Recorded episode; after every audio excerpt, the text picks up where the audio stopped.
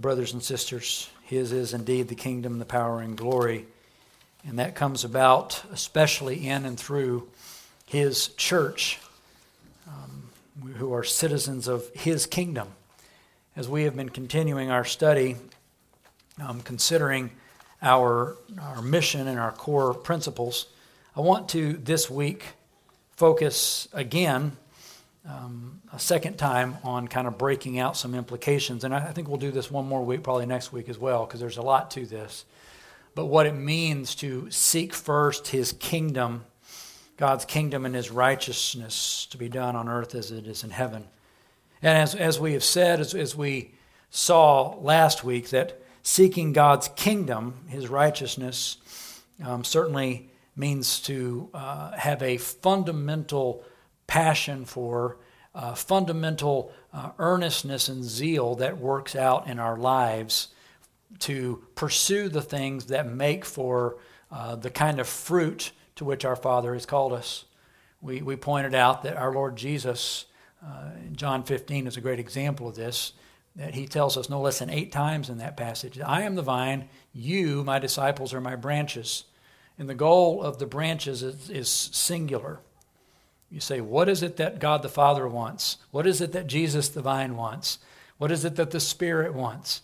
And what is it, therefore, that the church, which is the fullness of Christ, who fills all in all, what is our mission? And the answer, Jesus says no less than eight times, is that you would bear fruit, more fruit, abundant fruit, abiding fruit, that your fruit would remain. And as I said, the goal of fruit, brethren, is to be eaten. That's the point. Fruit's not there just to be ornamental. It's not the sort of thing you see in Hobby Lobby, right? Fruit is to be eaten, to be to, that the nations may satisfy and taste and see through our lives that the Lord is good. They may see Jesus in us. They may see our good works.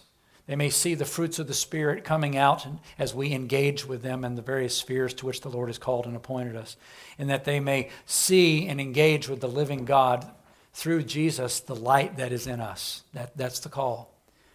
And to be earnestly about his kingdom and righteousness means that if we seek that first, that's our first, our chief and highest end. And that means that we order our lives in such a way that lesser things, things that don't tend towards that end, that we're ourselves, we are pruning those things out and saying, Lord, I want my life to have a deliberate orientation towards those things I want to I want to yearn for fruit and pursue fruit as much as my Father in heaven wants fruit in and through us.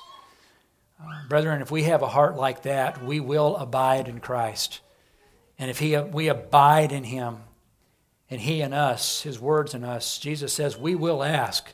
It's not you will ask and maybe things will happen. He says, You will ask, John 15, 7, and uh, you will ask, and it will be done for you in my name. By this my Father is glorified that you bear much fruit. And that as we ask and we receive from Him in Jesus' name, that fruit will come. Because as we learn in, in Luke uh, chapter 13, our, our, our, Luke 11, our Father is a Father who is not stingy. He is one rather who He is good. We being evil know how to give good gifts to our children. How much more will your Father give good gifts and bring about fruit in those that ask of Him? So prayers that means that we use and that the Lord has called us to. Uh, to believe in. This day, I would have us to consider another aspect of the kingdom, and this is really gets down to the role of the church. Uh, the church. And to that end, I'm going to ask you if you turn to Matthew chapter 18. I'm going to I'm going to read two passages. Again, this is a little more topical today, but I'm going to read Matthew 18, verse 15 through 19, and then I'm also going to have us read in Acts 2. So if you'd stand together for the hearing of God's word, let's start with Matthew chapter 18. I'm sorry, Matthew 16. Please forgive me. I'm, I'm getting myself backwards here. Matthew 16, verse 15 through 19. Hear the word of the Lord. Matthew 16, verse 15 through 19.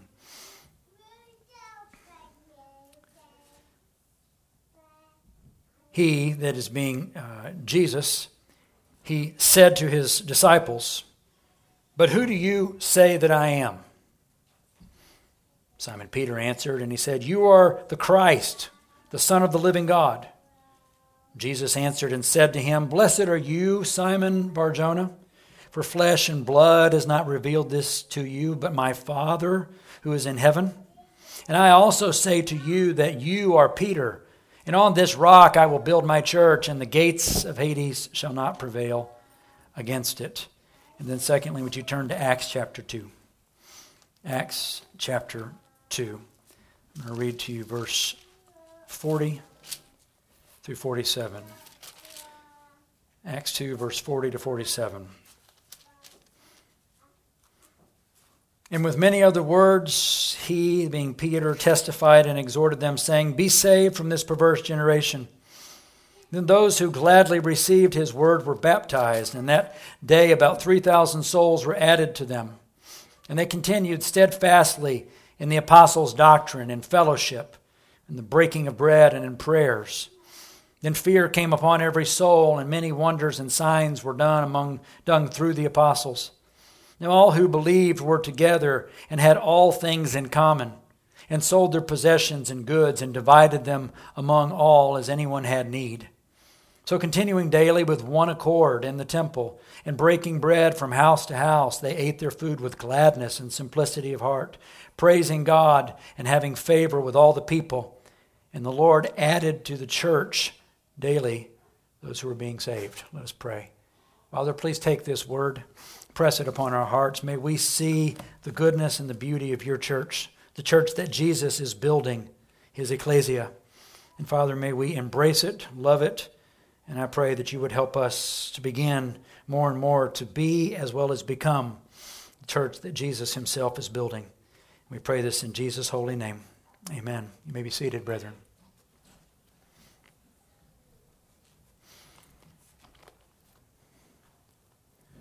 I want to consider we, these words that we read in Matthew 16. I said I want to look this week and next and break and really consider Jesus' words. It's kind of our primary text. Jesus says there that he is going to build his church, and it's a church that the gates of Hades would not prevail against. We're next week going to look at what that means what does he mean by the gates of Hades? And what does he mean by the keys of the kingdom that he says he's going to give to them to bind and loose? But this week, I want us to consider just really two things. One, the church's nature, um, and then also as we consider the church's nature, also to consider, I'm going to say the church's method, or maybe God's method for building and growing his church. Jesus says here that I would build my church. I just want to consider this first of all Look, if you consider the, the setting, this is particularly interesting. I didn't read this, but back in verse 13 of chapter Matthew 16, it said that Jesus and his disciples had come into the region of Caesarea Philippi. And that's when he asked them, Who do men say that I am? and so on. Caesarea Philippi is way up in the very northern end of the territory that had been allotted uh, by the Lord to, to, Israel in the Old Testament. It's north of the Sea of Galilee, uh, quite a few miles up there. Um, and in Jesus' time, this was, uh, as the name would imply, it was Caesarea, a town named after Caesar uh, and Philip. It was a, this was a, a, a locale. Um, that was dedicated to, named after, as well as dedicated to the worship of, uh, first of all, of Caesar, of the, the cult of Caesar worship. Um, and it was no mistake about that. It's interesting about Caesarea Philippi also that the area around it actually uh, it, it, was scattered. Uh, and in archaeology, uh, it's found it's been interesting. It was scattered with the remains of numerous Syrian uh, Baal worship temples, at least 14 that have been discovered right in that locale. Remember, uh, the, uh, it had previously been in the southern region of what was Syria at the time, and they had built altars of Baal worship uh, all around that area. Um, it, it, was also, in Roman times, it was the center of the worship of the Roman god, god Pan. Um, uh, and uh, this, there was uh, caves even and, and, and idolatrous um, idols carved into the sides of the cliffs all around Caesarea Philippi. Um, and so this was a well known uh, area for the specific set aside for the worship of Pan. And, and I'll talk more about this next week, but there was actually a cave there. A cave there that had uh, been specifically where sacrifices to Pan and offerings were offered, and that cave had actually been known during Roman times as the Gate of Hades. Now, this is going to be really interesting when we get to next week and consider Jesus' setting of this and what he means by this, but that'll be for next week. But the point is, is that there, this was an area that was rife with the symbolism, with the monuments of idolatrous, demonic infiltration and, and oppression. Um, this was going into enemy territory if ever there was there in Caesarea Philippi um, uh, demonic, idolatrous things all around. It's interesting. It's also the place where, from that very cave, incidentally, that had been understood as the uh, the can the cave called the, the gates of Hades, where Pan was worshipped. That was actually out of that cave in those times came a spring that actually was one of the four springs that uh, contributed to the Jordan River. That formed the Jordan River, which is, you know, in Israel, that was the uh, fundamental source of water and life. Uh, Jesus did much there in the Jordan. And so this was a place of, of great symbolism to them. Yeah, there was, uh, it was built, incidentally, on a high, high cliff. I've seen pictures of this, uh, almost 1,150 feet. There was this huge rock embankment standing over this fertile valley. And Caesarea Philippi was built on the top of this large, very, very high plateau, this rock this rock. And again, think of the symbolism of what Jesus is saying, because this is important. Uh, when we put all this together, you know, the Caesar worship, the worship of Pan, all of the idolatrous uh, monuments in this area, Jesus is there with his, um, with his disciples. And it's like Jesus deliberately sets himself against this background of all the idolatry, the demonic influence uh, darkness. He sets himself against this background and he tells his disciples there, you know, he's heard who the others in Jerusalem, the Sadducees, the, the scribes who seek his life, what they say he is. He says, Who do you say that I am? And Peter, in that context, before all of the idolatrous monuments and all there, says, You are the Christ. You are the Son of the living God. You are the one true Son of the living God. And it, it's just shining this beam of light into spiritual darkness. And Jesus, I can imagine looking there at that huge rock on which Caesarea Philippi says, Peter, you are a rock. You, the Lord, your Father, has revealed this to you, not flesh and blood. I can imagine him looking there at that huge cliff of Caesarea Philippi saying, Upon this rock, this rock with all of its idolatrous monuments to the Syrian gods and to the god Pan, this rock with at its base, this cave that is the gates of Hades, where they says, On this rock, I'm going to plant my church. And the gates of Hades will by no means prevail over it. Jesus is giving an ultimatum here. And this is amazing because here he is uh, kind of a homeless uh, itinerant rabbi with 12 fishermen as his, as his apostles. Who would have thought, in the face of all that, that Jesus could build, as he says, a church and it's going to prevail over all of the spiritual darkness that is pervading this land? That's exactly what Jesus says he's going to do. So I want us to consider then when Jesus says, I'm going to build my church, what is the church? It's interesting here, the word that Jesus uses, uh, which is a word we see throughout the epistles, especially uh, in Paul's writings. Uh, we see it in Peter as well. But um, the word Jesus uses here is, is, I'm actually going to build my ecclesia. And this is a really important word. We consider this uh, when we consider, first of all, with regard to the church's nature. The word ecclesia, which is commonly translated church in our English translation, literally it was a ruling assembly of citizens in a city state. Now, the, the, it, it's often translated as church or sometimes often sometimes as assembly. You see this in our English translations.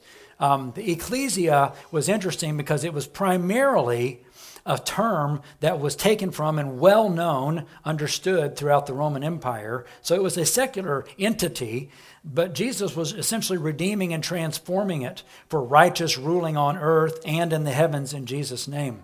The ecclesia, you know, he could have said, On this rock I'm going to build my temple, or I'm going to build my synagogue. Jews would have certainly understood that.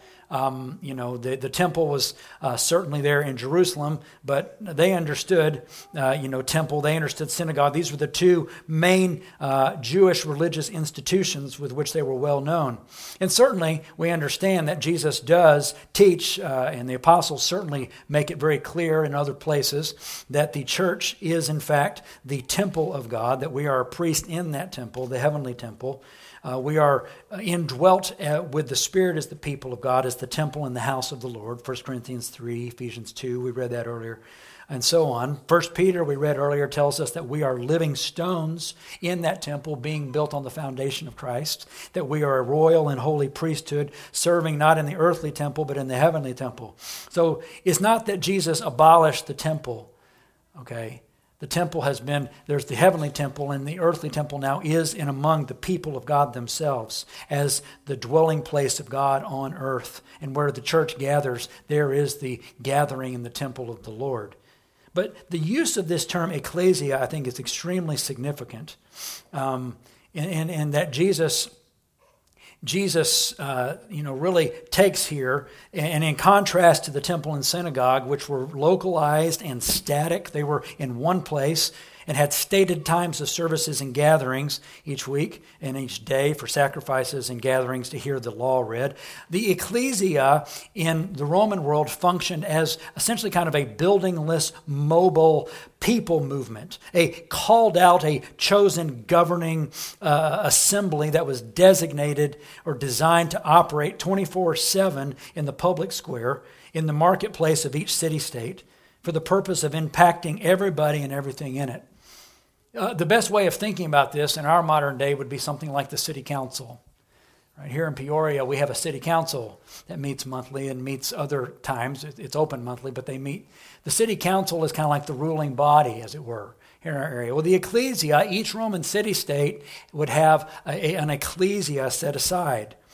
And Jesus is taking this existing, well understood secular entity and injecting kingdom DNA, as it were, into it his law, his life, and, and using it for his purposes. The ecclesia had been in use for centuries in both Greek and Roman empires to refer to, like I said, a secular institution that was operating in the marketplace in a kind of judicial governmental capacity over each city state. The ecclesia was originally developed as a local ruling assembly of citizens in the Greek democracy in the centuries before Christ. And the idea was that each city state would have an ecclesia to govern uh, each of it, to govern the affairs, to rule and judge uh, as like a city council over the affairs of that state and that city state. Uh, the ecclesia would consist of all men in, in those days, 18 years and older, who had served two years of military duty. In the Roman Empire, the ecclesia had come to identify any assembly of citizens of a city state who were duly called, convened under the laws of the Roman Empire and its Caesar to represent and to act in a governing capacity locally. Uh, they, it, it really, in effect, was the ecclesia was the authority and power of Rome, the capital of the empire, locally, acting under the name of Caesar, as it were. And you begin to see these how this begins to work out when Jesus says that they are acting in his name with the authority of the kingdom of heaven, the empire of heaven. That idea. Those in the ecclesia, therefore, were very much invested in and committed to the welfare of their city state. That's a really key point. The people who were on the ecclesia that represent these were the ones they were very, very invested in the welfare and the good of the city state to which they had been appointed. They understood that their capacity, and that was to rule, uh, in, to rule and bring the laws of the Roman Empire to bear in just ways, in, in, in righteous ways, to benefit the city to which they were stationed. So, biblically, then, the church, Jesus' ecclesia, I would say, is not a place or a building. It's more like a council where members, we congregate each Lord's Day for a service of worship, certainly true. Certainly, we do congregate in our congregations for worship and fellowship, but that's not fundamentally what we are. We're not a building. The church, the ecclesia of Jesus, is the company of the redeemed, the anointed, and empowered uh, uh, uh, with authority citizens of Jesus' kingdom in covenanted relationship with the living and triune God. We convene in our respective local city states, in our local, uh, conven- our local uh, congregations for worship, for fellowship, proclamation, prayer, and for ruling and judgment on earth as in heaven. To wield the keys of the kingdom, to pray, and to bring about God's will on earth as it is in heaven. The biblical church, the biblical ecclesia, operates 24 7, 365, as we saw in Acts, from house to house all over town not just as a sta- not as a static institution in one place, but as a heaven shaping, culturally transforming, decision making, society impacting, holy, prophetic, priestly, royal body of ambassadors. Those who are commissioned by and with the authority and power of Christ our head, our King of Kings, to disciple nations and to exercise his governmental jurisdiction on and over the earth and in the heavens, even, in Jesus' name.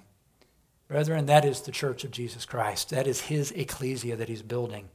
The ecclesia is one body, one family, one assembly, comprised of the assembling saints on earth, the church militant, as well as the permanently assembled saints in the heavenlies, the church triumphant.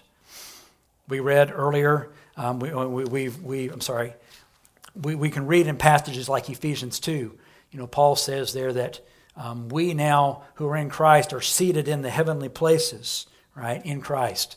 You can think of passages like Ephesians 3:10 where we read that God's purpose in and through the church is to demonstrate in the heavenlies his wisdom in this mystery of the church, bringing Jew and Gentile together in one ecclesia, one ruling, reigning, judicial body on earth and heaven. And his goal is that through the church, which is Jesus' body, his fullness, that he would demonstrate, even Paul says in Ephesians 3.10, to the powers, the principalities, the powers in heavenly places, in the places of ruling and reigning, to demonstrate to them his wisdom and his sovereignty and his goodness through his church. Brethren, that's no small calling. That's no small calling. We have come, as Hebrews 12 says, we run our race here on earth, but with that great cloud of witnesses, the heavenly ecclesia that is now assembled around the throne. We read about that in Revelation. We're told in Hebrews chapter 12, 22, and so on, that we have not come to Mount Zion. I mean, we have not come to the earthly Jerusalem, rather, uh, to Mount Sinai. We've come to Mount Zion, to the heavenly Jerusalem We've come to the presence of Jesus, the mediator uh, over all men, to the, the says to the spirits of just men now made perfect, and to the assembly of the firstborn whose souls are in heaven. You know what that word assembly is there? Church. It's ecclesia. Brethren, there's a heavenly ecclesia of which we are part on earth. Now, I'll be clear, that doesn't mean that we do like the Roman Catholics and pray to, to the saints in heaven.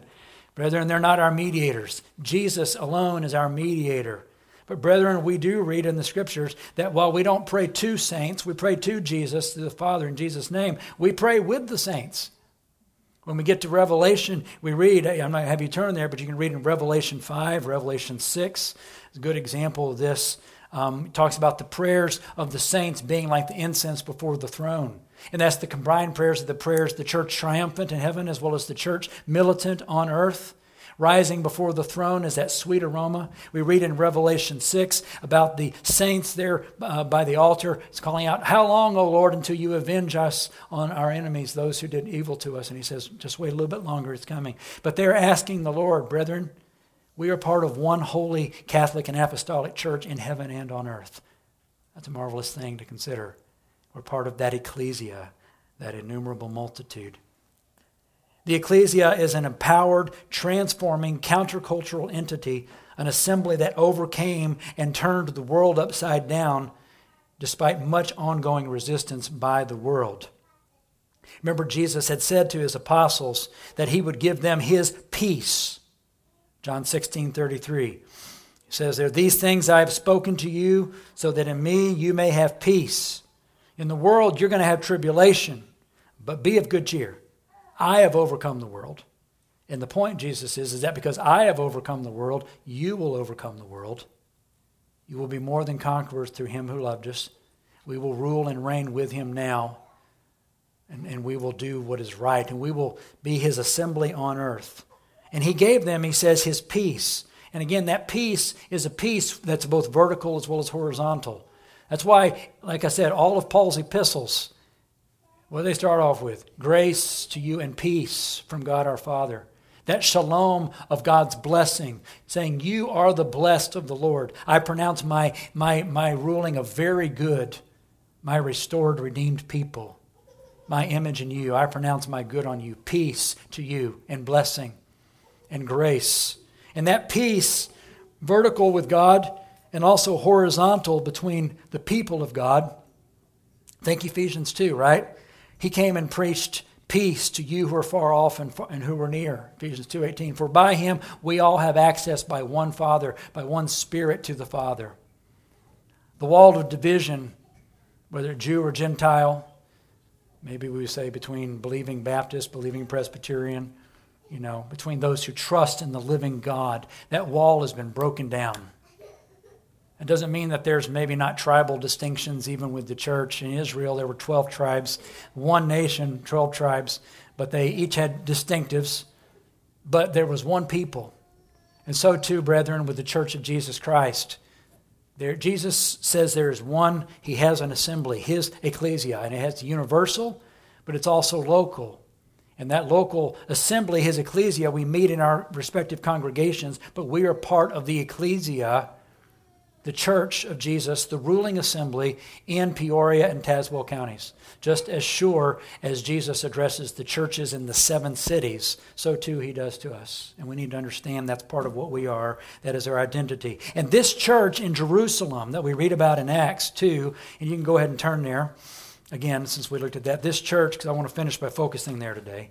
This church that Jesus is building, that he said he was going to build on top of this rock, the rock of, the, literally over on this rock, towering over and built upon the demonic manifestations, this rock, this rock of Peter's confession. You are the Lord, you're the Son of God, you are the Christ and let the other demonic impostors and idols, let all would be usurpers, let them understand that they are going to bow the knee because Jesus Christ alone is Lord. That, that's the idea. On this rock of profession and confession of truth to Jesus Christ, allegiance to Jesus Christ, and to the apostolic testimony. On this rock, I'm going to build my church, and it will prevail. And this rock, this church that Jesus began building right there in Jerusalem at the very beginning, we see that within just a few weeks after Pentecost, it had literally, as it said in Acts 5:28, they had turned the world upside down. They had filled Jerusalem with this man's teachings.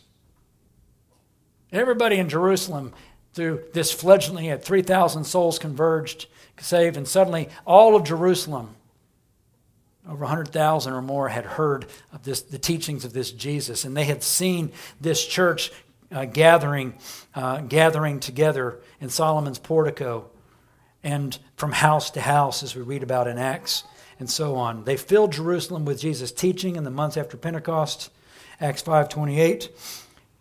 It's interesting, two years after the Apostle Paul planted an ecclesia, a church in Ephesus, we're told in Acts 19:10 that all who lived in the very large province of Asia, Asia today is kind of equivalent to modern Turkey, right? All, this huge Roman province. All who had lived in the province of Asia had in fact heard the word of the Lord. Acts 19:10. That's over a million people in Paul's day. Over 300,000 square miles. By the mid 50s AD, when Paul wrote to the Roman ecclesia, the Roman church, he said in Romans 15 19 that the gospel had gone from Jerusalem and roundabout as far as Illyricum, that he had preached the gospel.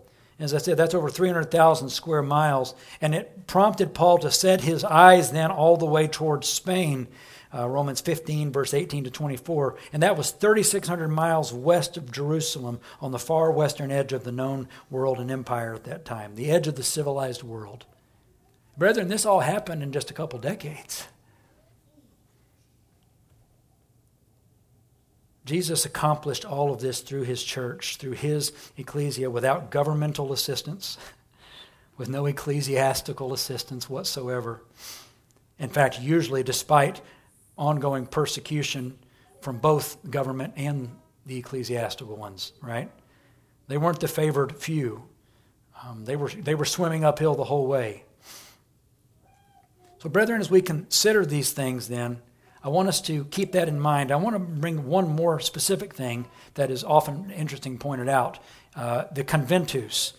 What happened during the Roman period is that a specific and special form of the ecclesia, the Romans adopted the Greek idea of ecclesia, but there was a specific form of that that the Romans referred to as the conventus. And it functioned, like I said, as a localized image and expression of the Roman Empire and its emperor locally. Um, despite geographic distance from the Roman capital, uh, again, called, chosen citizens duly gathered together in Roman city states, they were recognized by Rome as constituting a local representation of Rome and their emperor, and they brought the authority and the presence of Rome to their locale in the name of the emperor himself. Right? That's what they were doing. Uh, and as we will see, it only took, in Roman times, it only took two or three duly called and, and, and chosen citizens gathered together in the name of, of the emperor to constitute a conventus. Now, brethren, where does, where does Jesus say something like that? When two or three of you are gathered together in my name, there am I in their midst. What is Jesus saying? We'll look at that more, but he's saying, look, you have the authority and the power of heaven and of heaven's king. They are in your midst to do my business on earth as in heaven when my church is gathered. That's a marvelous thing. Um, Jesus is giving a promise that what, therefore, that conventus, his two or three gathered in his name for the purposes of his kingdom, that they will have authority to bind and loose on heaven and earth. So, brethren, does that give you, does that give us a, an idea of the ecclesia that encourages you? I hope it does. Brethren, church is about so much more than just us coming on Sundays to worship. That, this is what we do, and we praise the King of Heaven, and we gather in our assemblies for a holy convocation. Brethren, we, we have judicial authority in heaven and on earth. We are the chosen. That word elect and chosen has far more to do than exclusively with chosen to salvation. It's chosen to salvation, but brethren, you and I are elect, called to the heavenly assembly to rule and reign with Jesus with his church. So I want us to have those thoughts thinking. Secondly, and lastly, look at the church's method. Again, focus there in Acts with me, uh, tech, uh, 242 uh, and following. What I want you to notice specifically here is that as Jesus builds his church, uh, right there at the beginning, you know, those that gladly received his word were baptized and were added 3,000 souls to them that day. Now, I'm going to stop there and just ask a, a fundamental question. I've asked this of myself. What, what would we do? What, what would we do? What would the church, the Soul of Five churches here, what would we do here in Peoria if we had an evangelistic outreach, uh, whatever form that took? Call it a tent meeting, call it what you want. And maybe various pastors from these churches we gathered uh, each of us to preach the gospel and bring it. What would we do if 3,000 people were converted to Christianity? Can you even imagine that? Would we have an infrastructure, um, an operating methodology to even know what to do with that? I will tell you this you know what would happen, saints? We would have people come, maybe to our church and some of these other churches. We'd have people show up, maybe lots of people show up who have their kids in public schools. You'd have people show up with husbands and wives, you know, driving the pavement 40, 50 hours a week, doing come out doing we'd have people showing up in our midst, brethren who were very much not where we are in our convictions except that they had come to believe and know and trust in the living Jesus like us, and they were eager to follow him and to learn to be his disciples. See, brethren, part of being the ecclesia, this was a really diverse group of people. They were all gathered together here in Jerusalem. And yes, there were challenges that came around. You can read about that in Acts 6, right? There were challenges concerning the feeding and distribution to the widows. There were challenges in the churches between Jews and Gentiles getting along. There were issues that came up concerning what is the place and relevance of the Mosaic law in the life of the Christian. We can read about that in the epistles. There were issues with pagan idol, idol worship in some of the churches, and some of the uh, people still clinging to remnants of those and trying to have the synchron. There was all these challenges. This was not. This was not a, a, a an ecclesia that um, was isolated, where um, it's like you know we've got our we've got our brand, we've got our things, and and uh, we're segregated from that. And yet they were an ecclesia, one body that could and would be called out from the world to be separate unto the Lord. I bring all this up to say, when we consider the method of the ecclesia and, and this gathering in of souls, my, my, my yearning for all of us is to say, is that your yearning? Our Lord Jesus came to seek and to save the lost. People like us. Jesus came on a mission not to condemn the world, but that the world through him might be saved. He came to build a church, an ecclesia, and it's going to comprise of people from all walks of life, people who are new disciples, maybe who have a, a lot of maturing to, to go in, who maybe are, are just definitely not yet, yet, where we are in some of our convictions. Brethren, could we embrace people like that as saints and brethren? Could we patiently work with them and love them and not just tolerate them, but gladly point and push, point them towards Jesus? Brother, I would hope that we could be a church like that and part of the church that would able to do this sort of thing. Brother, and that's what that's the church Jesus is building. And you notice here that it's a church that I'm just going to say uh, it, it's a church that Jesus uses kind of the existing rails that were already in place. How did this church grow? And the answer is, is house to house, table fellowship, hospitality centered around meals. That, that's how the assembly, the ecclesia, functioned in Acts. Notice here, uh, again, look in Acts 2.42. Look what we read there. It says there that they, they gladly received his word, were baptized, 3,000 souls were added to them, and then this, this large group of, of various people from all walks of life, from different areas, they continued steadfastly in the apostles' doctrine, in fellowship, in the breaking of bread, and in prayers. Verse 46 continuing daily with one accord in the temple, breaking bread from house to house. They ate their food together with gladness and simplicity of heart, praising God, having favor with all the people, and the Lord was adding to the church he was building his church that way. Brethren, as we consider this, I want you to notice, first of all, notice food's involved a lot here. I think it's, it's, interesting. It's kind of like food plus continuing steadfastly in the apostles' doctrine and teaching, plus fellowship, plus the breaking of bread, which is generally considered to be a reference to the sacraments, uh, to the Lord's table, the bread and the wine, plus these intense marvelous gatherings of, of corporate prayer with holy hands lifted high without wrath and dissension like 1 timothy 2 when these things come together you put a meal there get people together in their houses from house to house throughout the week and they're and they're, somebody's reading the scriptures just reading the scriptures the apostolic doctrine and, and there's fellowship over the meal joy maybe singing some praises to the lord and there's uh, and you know maybe there's the breaking the bread in jesus name uh, and there's, there's just these intense prayer going on. Brethren, that's an assembly. That's the church. That's ecclesia. And that is the church that it says here that the Lord was adding to that church who were being saved. They were going with praising God, having favor with all. Brethren, I'm just going to tell you right now the church of Jesus Christ, as we see it by and large, does not have favor with all. We are, we are a people that, as Jesus said, by and large are being trampled underfoot of men as salt that has lost its savor, light that's hidden. And what the Lord did also, it says that many wonders and signs were done through the apostles. Brethren, I'll tell you that when the church of Jesus Christ is striving to be more like that kind of church, we should expect we will see we will see the Lord Jesus begin to pour out power from on high. I remind you last week we looked at two passages from Romans and 1 Corinthians. Paul describes the church. He says, The kingdom of God is not, you know, it's not eating and drinking fundamentally. It's righteousness, peace, joy in the Holy Spirit. Where you've got those things going, that is the kingdom of God. That's an assembly representing the heavenly kingdom on earth.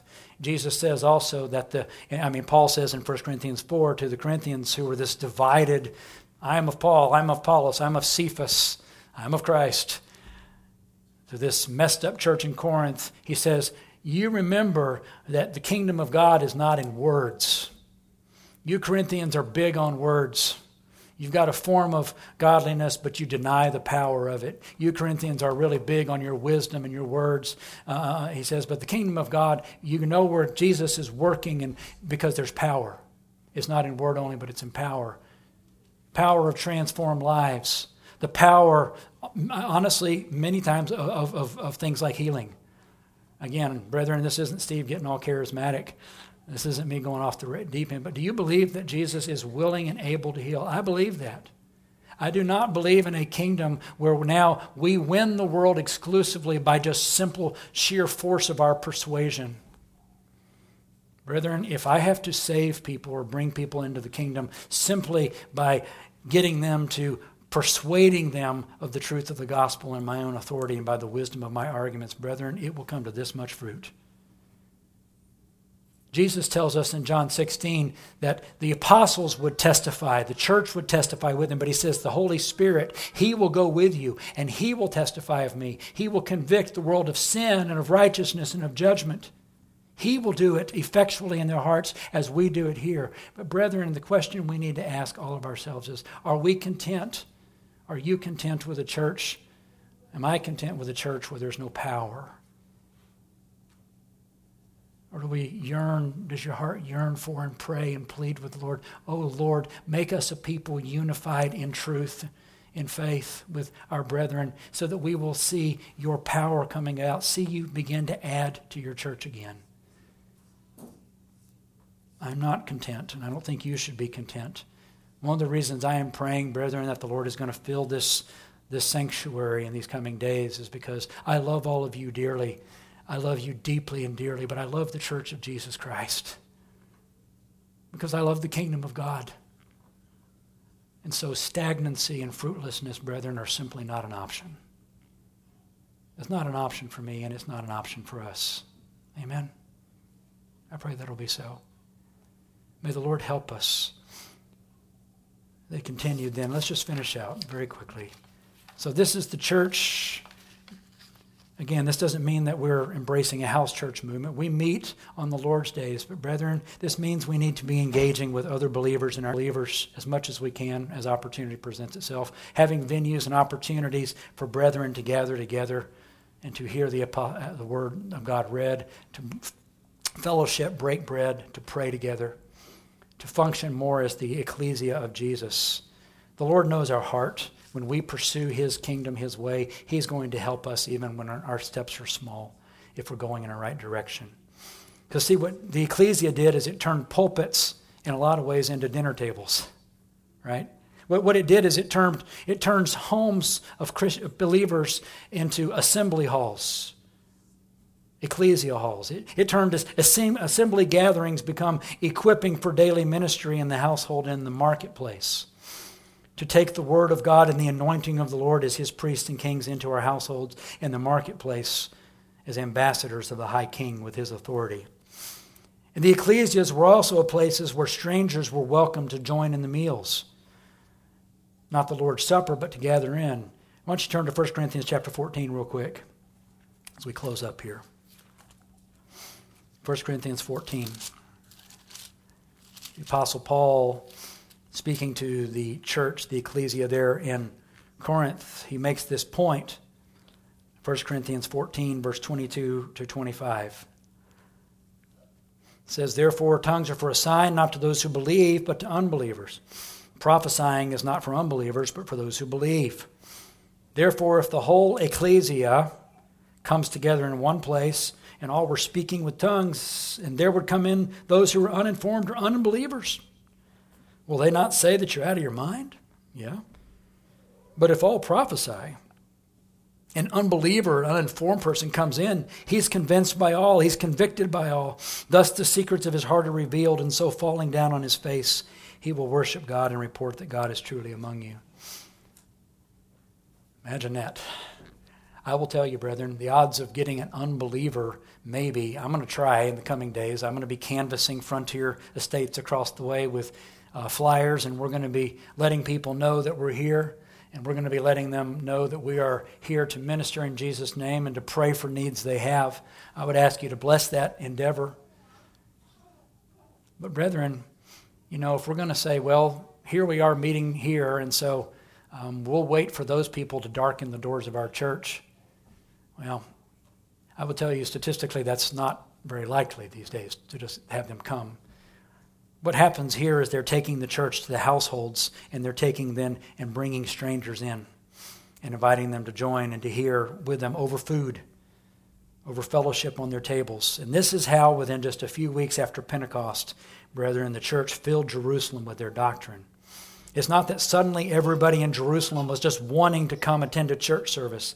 Rather, what had happened is that the ecclesia had permeated the city and they were inviting all the people, all these unbelievers, to just join them at their table meals. And they were. And the church was growing with God's blessing, and there was power, and their prayers were being answered. And the whole city, even the surrounding cities, Acts 5.16, had heard the word of the gospel. So, brethren, I'm just going to conclude there. As we consider the church that Jesus building, my, my call to all of us here is this is that our vision for the church? That's Jesus' vision for his church. And resurrection as a local congregation, we are a distinctive part of that church, of that body. Brethren, my exhortation to you today is to think the way Jesus does about the church as we think of the peace and purity of the church, absolutely maintain the unity of the Spirit and the bond of peace with those who are called by Jesus' name, who love Him in truth. Be vigilant about that. And just, I'm going to ask you, brethren, for myself too, seek every opportunity to use even things like table fellowship. Use our table, our houses. Can we get other believers into our homes? Maybe people with whom you work. Say, hey, let's come over for dinner.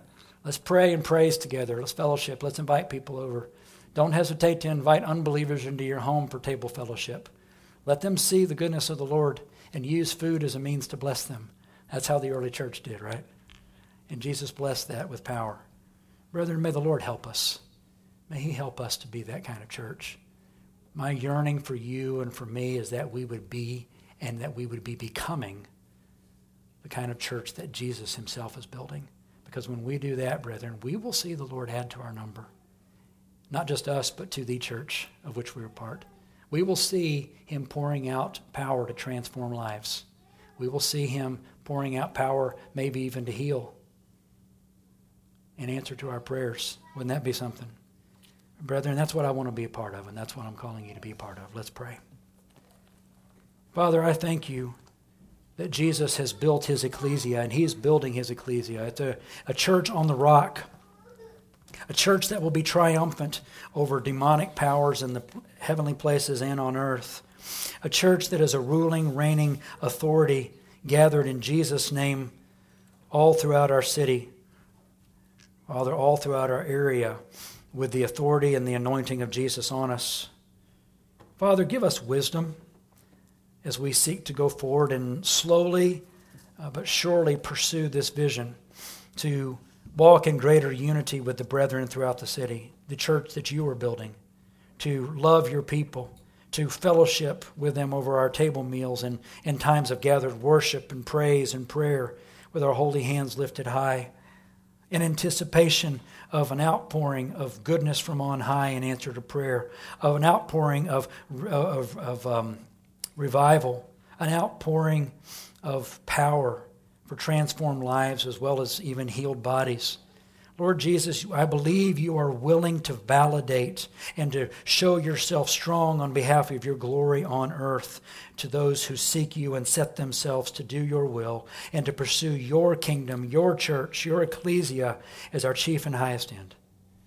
Oh God, make us a church, a local congregation of your church that will be fruitful. And bless us as we seek to take our steps going forward with faith, with courage, with zeal, with compassion to pursue your kingdom, your church on earth as it is in heaven. Help us to that end, we pray. And let us not lose heart, for we ask in Jesus' name. Amen.